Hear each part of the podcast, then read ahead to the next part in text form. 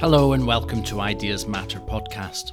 This is the podcast from the educational charity Ideas Matter, where we feature guest experts and thinkers in order to try and make sense of the important ideas and intellectual trends that shape the world today. I'm Alastair Donald. I'm the convener of Living Freedom, the initiative organised by Ideas Matter with the aim of renewing freedom through education and debate. In this episode, we feature the lecture Freedom in the Age of Identity Politics, which was recorded in late June at the Living Freedom Summer School 2023. This is the second podcast in the series of talks from that event. You'll be able to listen to more in the coming episodes, so do please subscribe to us on your favourite podcast feed. Loved or loathed, identity politics is now the inescapable context for contemporary battles over freedom and free speech. In recent years, the political embrace of the personal and group identity has come to be seen by advocates as a vital tool in the struggle against oppressive practices and institutions. Proclaiming one's identity, so the argument goes, is a means to help advance the causes of respect and tolerance for minorities. But to others, identity politics is an inherently divisive force in society, and it represents the antithesis of liberal ideas such as the quest for individual autonomy. There's seemingly no end in sight to the daily rage of the culture wars, so in this episode we explore the status of freedom today in the context of identity politics and ask whether contemporary claims to identity are necessarily hostile to universal political ideals such as freedom and equality, and we reflect on how best we can construct a sense of ourselves and of freedom today. The lecturer is Dr. Joanna Williams, Director of CIEO, a columnist at the online magazine Spiked, and author of a number of books, including most recently How Woke Won The Elitist Movement That Threatens Democracy, Tolerance, and Reason.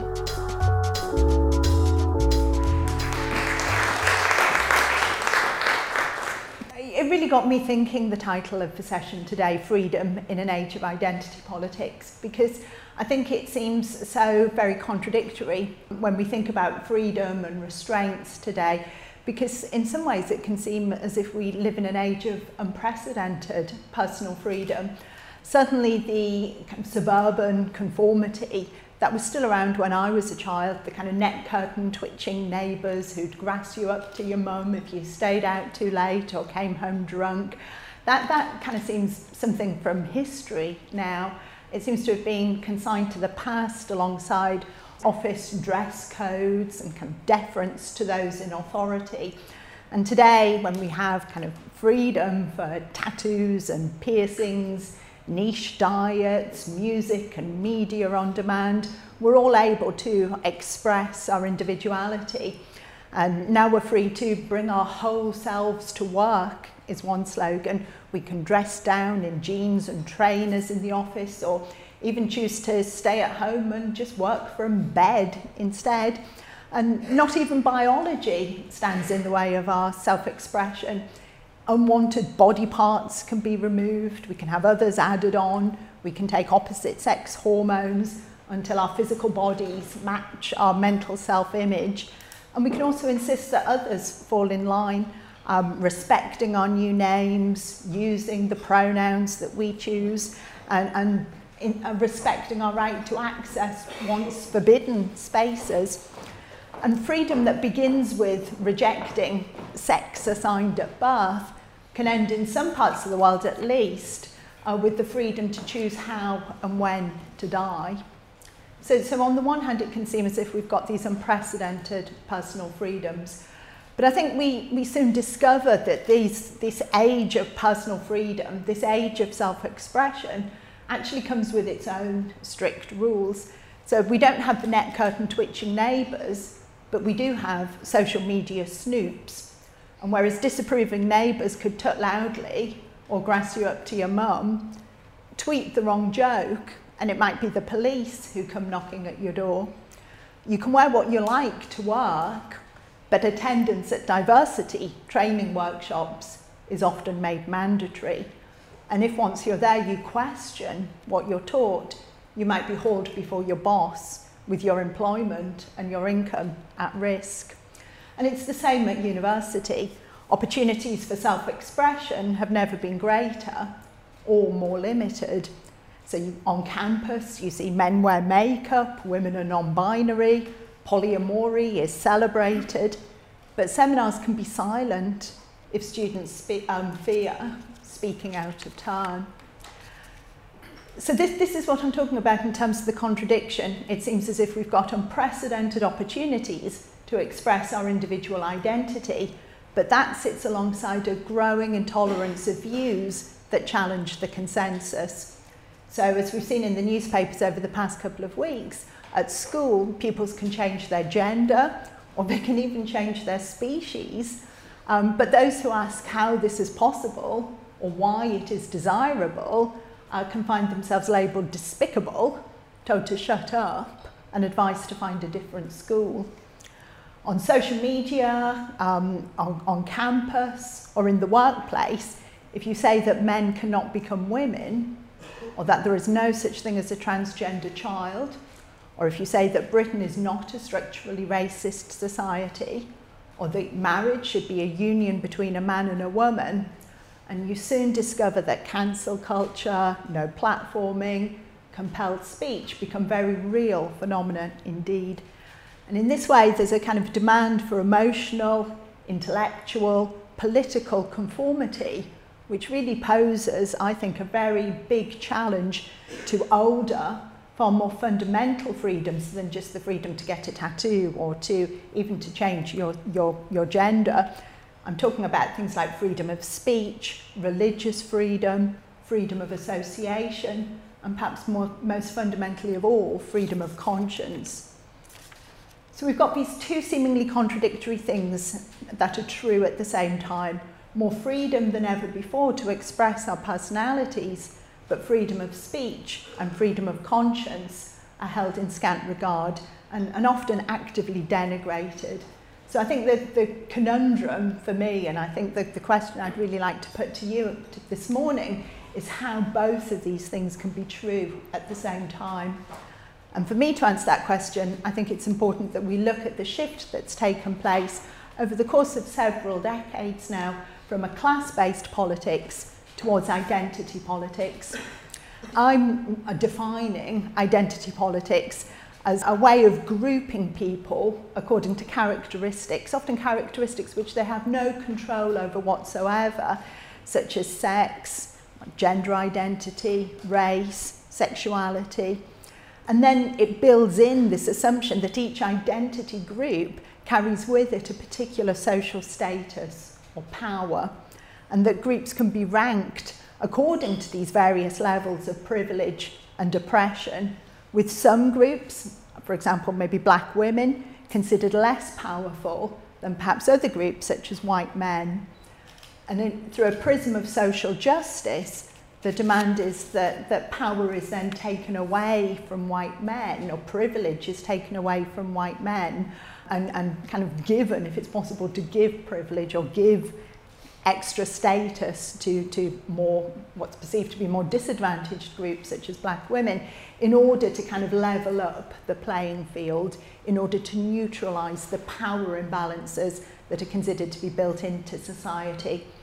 So according to this outlook, free speech becomes incredibly problematic as a right because if it's applied universally, then it simply amplifies the voices of the already privileged. And so you need censorship or self-censorship even better, in order to give more oppressed groups a platform and to actually create equality. So that, that's the logic, I think, that's, that's coming from the people who are arguing we need, we need censorship, we need to question free speech.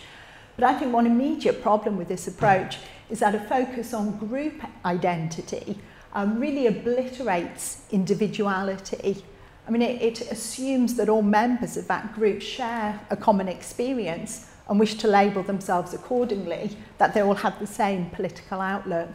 I think Joe Biden really best encapsulated uh, this view in the run-up to the last presidential election. Uh, you've probably heard this, but he said that black voters who were considering for, uh, voting for Donald Trump, you know, they, they ain't black, you just cringe. It's just not, not even just the sentiment, but, but the language he used as well, just awful.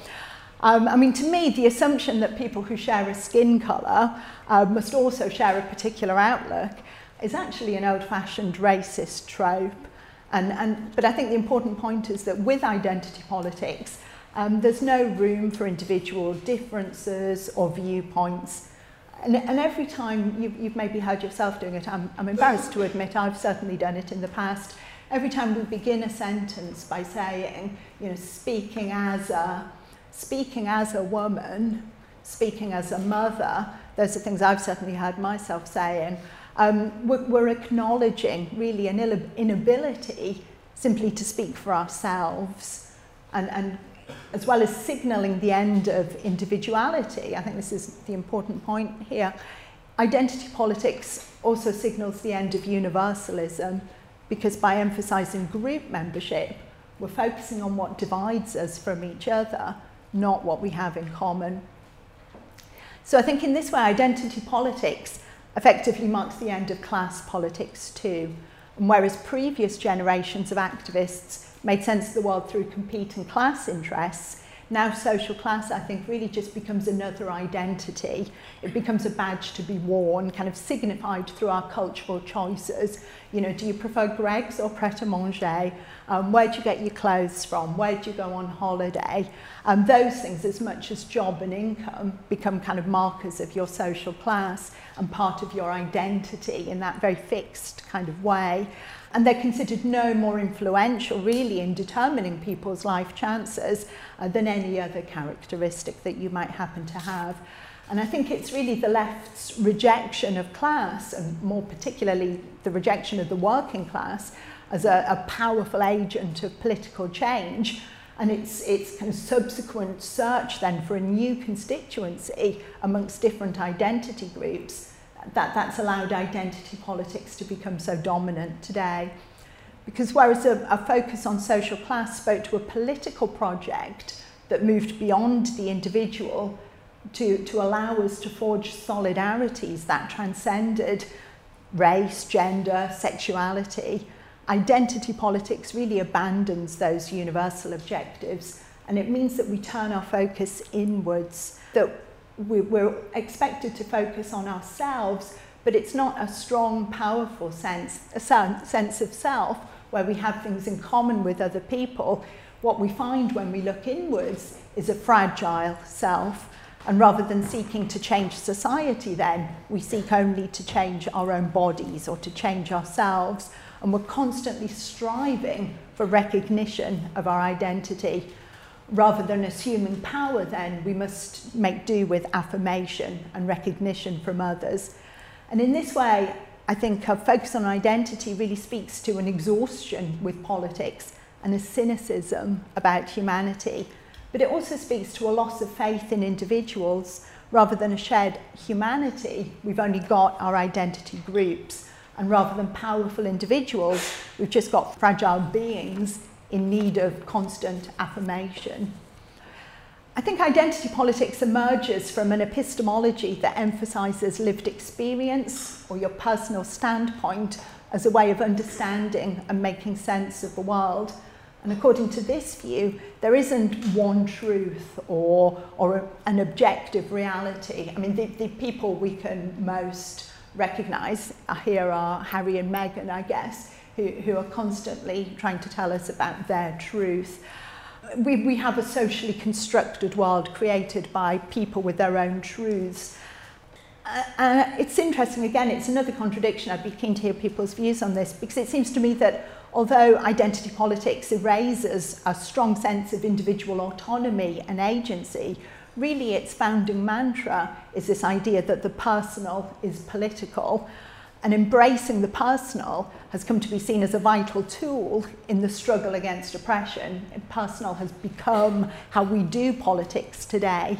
So in order to challenge um, structural racism, sexism, homophobia, transphobia in the police or education, the family, the idea is that we need to make room for lived experience and that proclaiming identity becomes the number one way of challenging um, existing paradigms of privilege and oppression.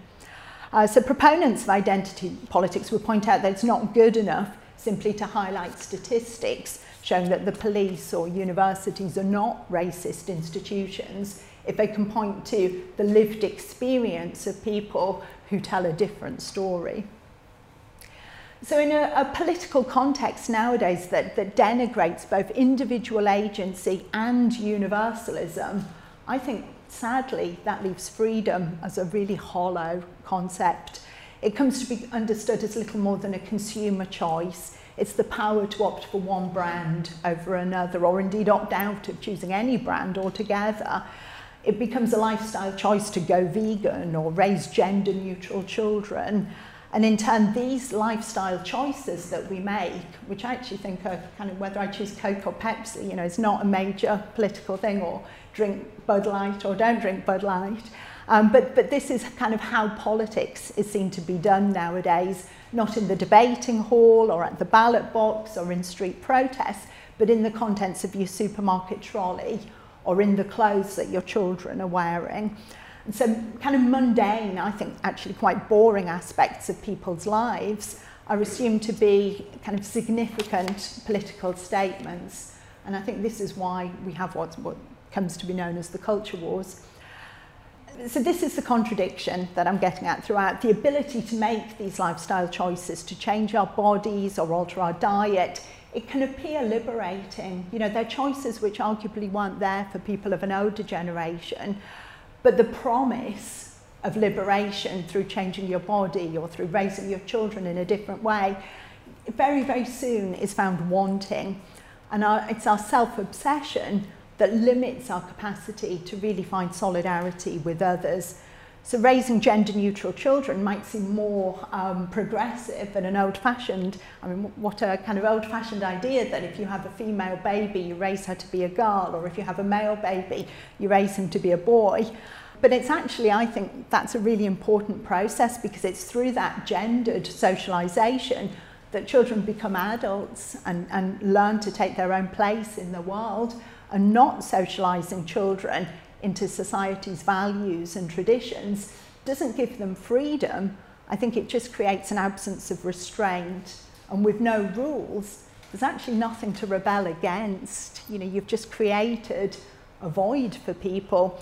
The absence of boundaries, to my mind, really reflects a society that struggles to give meaning or purpose to life. So in response, I think then it's perhaps understandable that, that new boundaries are created, but these new boundaries, I think, are far more limited than before. Uh, so feminists, for example, once fought to ensure that women can do anything that men did, and that being female didn't dictate what you wore or how you behaved. But when sex is rejected for gender identity, particularly for transgender people, it seems to me that they're actually compelled to perform masculinity or perform femininity in a way that's actually not progressive at all, but really rehabilitates very outdated stereotypes.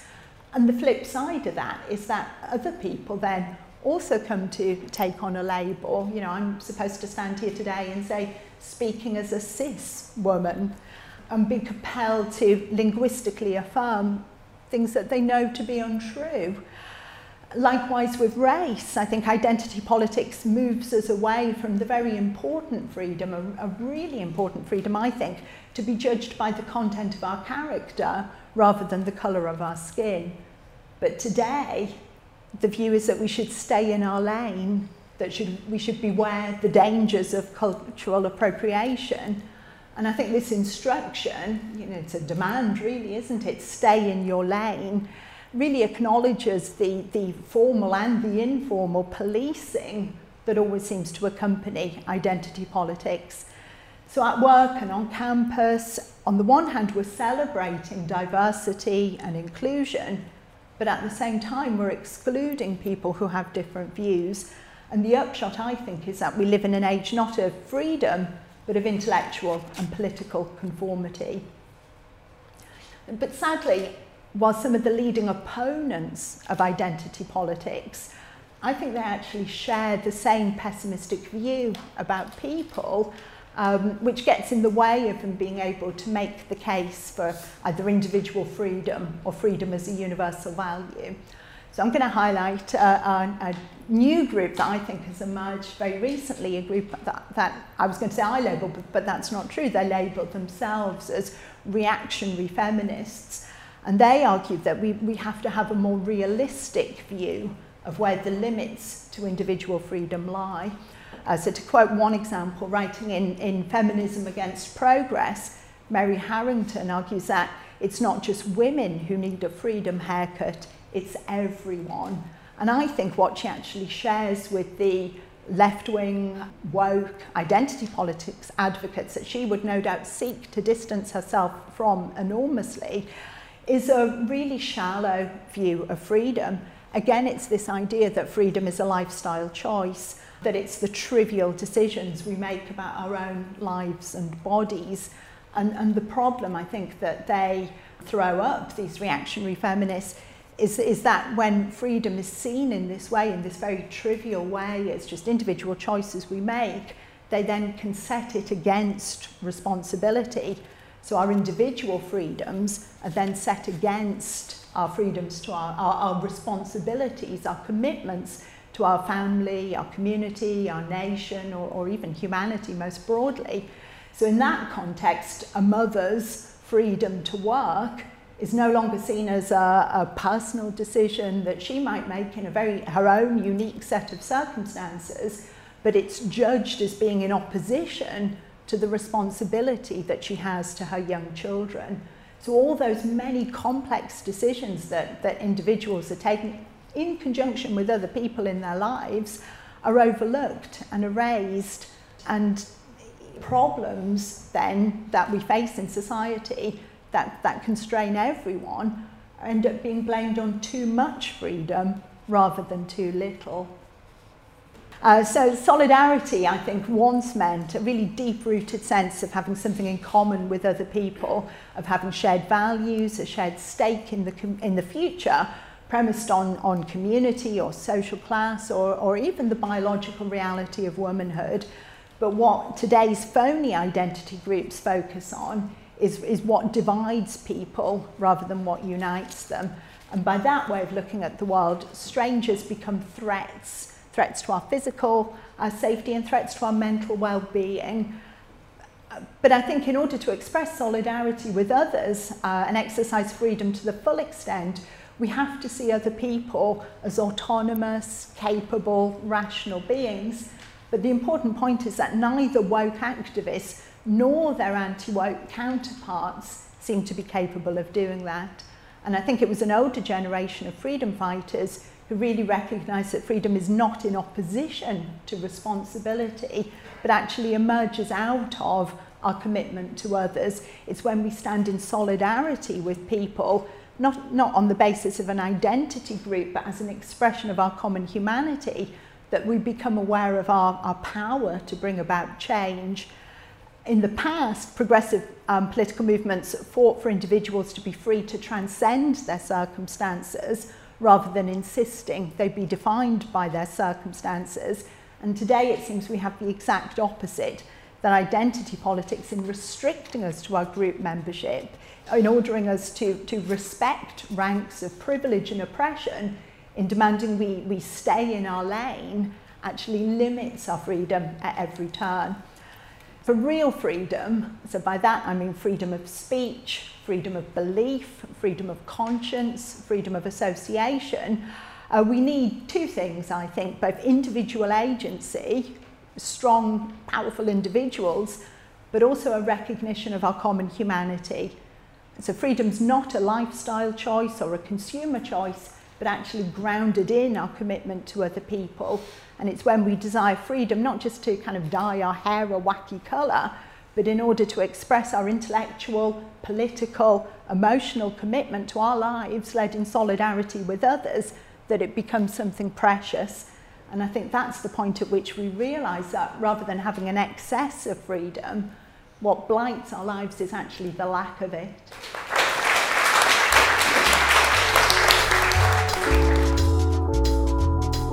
You've been listening to Dr. Joanna Williams give the lecture Freedom in the Age of Identity Politics. This is the second in our series of talks recorded at Living Freedom Summer School 2023. We'll be back soon with the lecture Dystopian or Dysfunctional The 21st Century State by Josie Appleton. Don't forget to subscribe to Ideas Matter podcast on your favourite feed. And if you can, then we'd be very grateful if you could leave a positive review. If you'd like to find out more about Living Freedom, then do head to our website www.livingfreedom.org.uk. And finally, if you can help us financially with a donation, either large or small, then please hit the donate button while you're there. Thanks. We'll be back soon.